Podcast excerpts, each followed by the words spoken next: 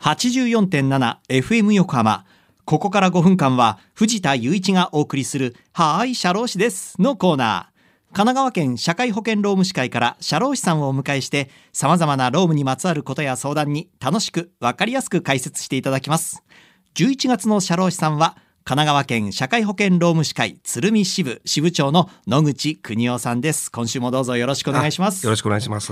さて今月はリモートワークに関していろいろね伺っていますけれども、まあ、労基法、まあ、労働基準法ですねなどの法令はリモートワークの場合はこれどのように考えればいいんでしょうか？はい、こういう法令の規制というのはですね、場所に関係ございません。はいですから、出張時でも外出でも一緒なんですけど、はい自宅の場合も同じです。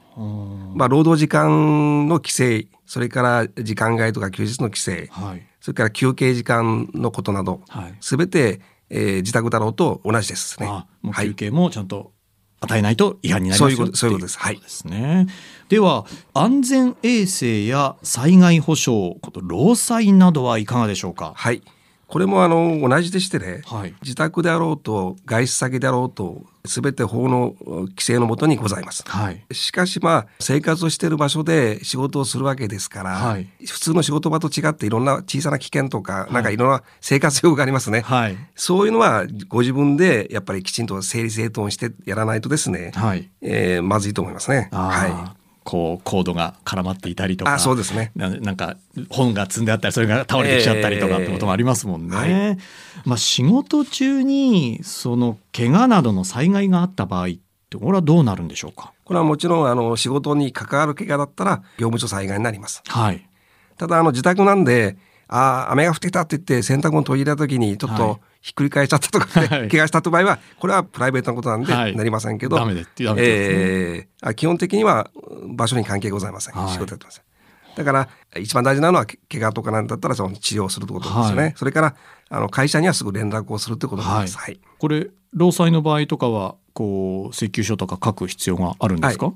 労災はですね、基本的にはあの労災保険法という政府監視の強制保険がありますので、はいあの請求書を書かないといけないんですね。そのその時に事故を誰が確認したかってことが出ますんで、会社には連絡しとかないと、それが曖昧になってしまいます。うんはい。はい。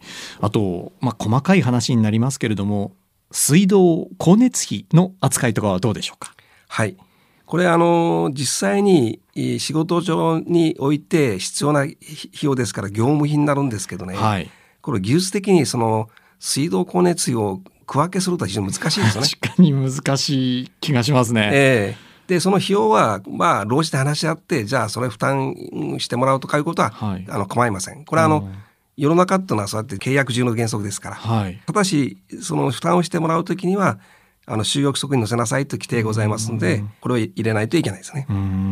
何割負担みたいな、そういう会社の話をしたりするのが大事なのかな。その実はその辺がはっきりしなかったもんですから最近国税庁がですね所得税の取り扱いで例えばその8時間ですから、はい。24時間分の8時間から睡眠時間とか引いてですね、はい。えーこんなのしたらどうですか？この間は費用ですよと出してますのであ、目安出してるんですね。えーそういうのが参考にはなると思います。うんわか。所得税法上のですかね。はい。はい。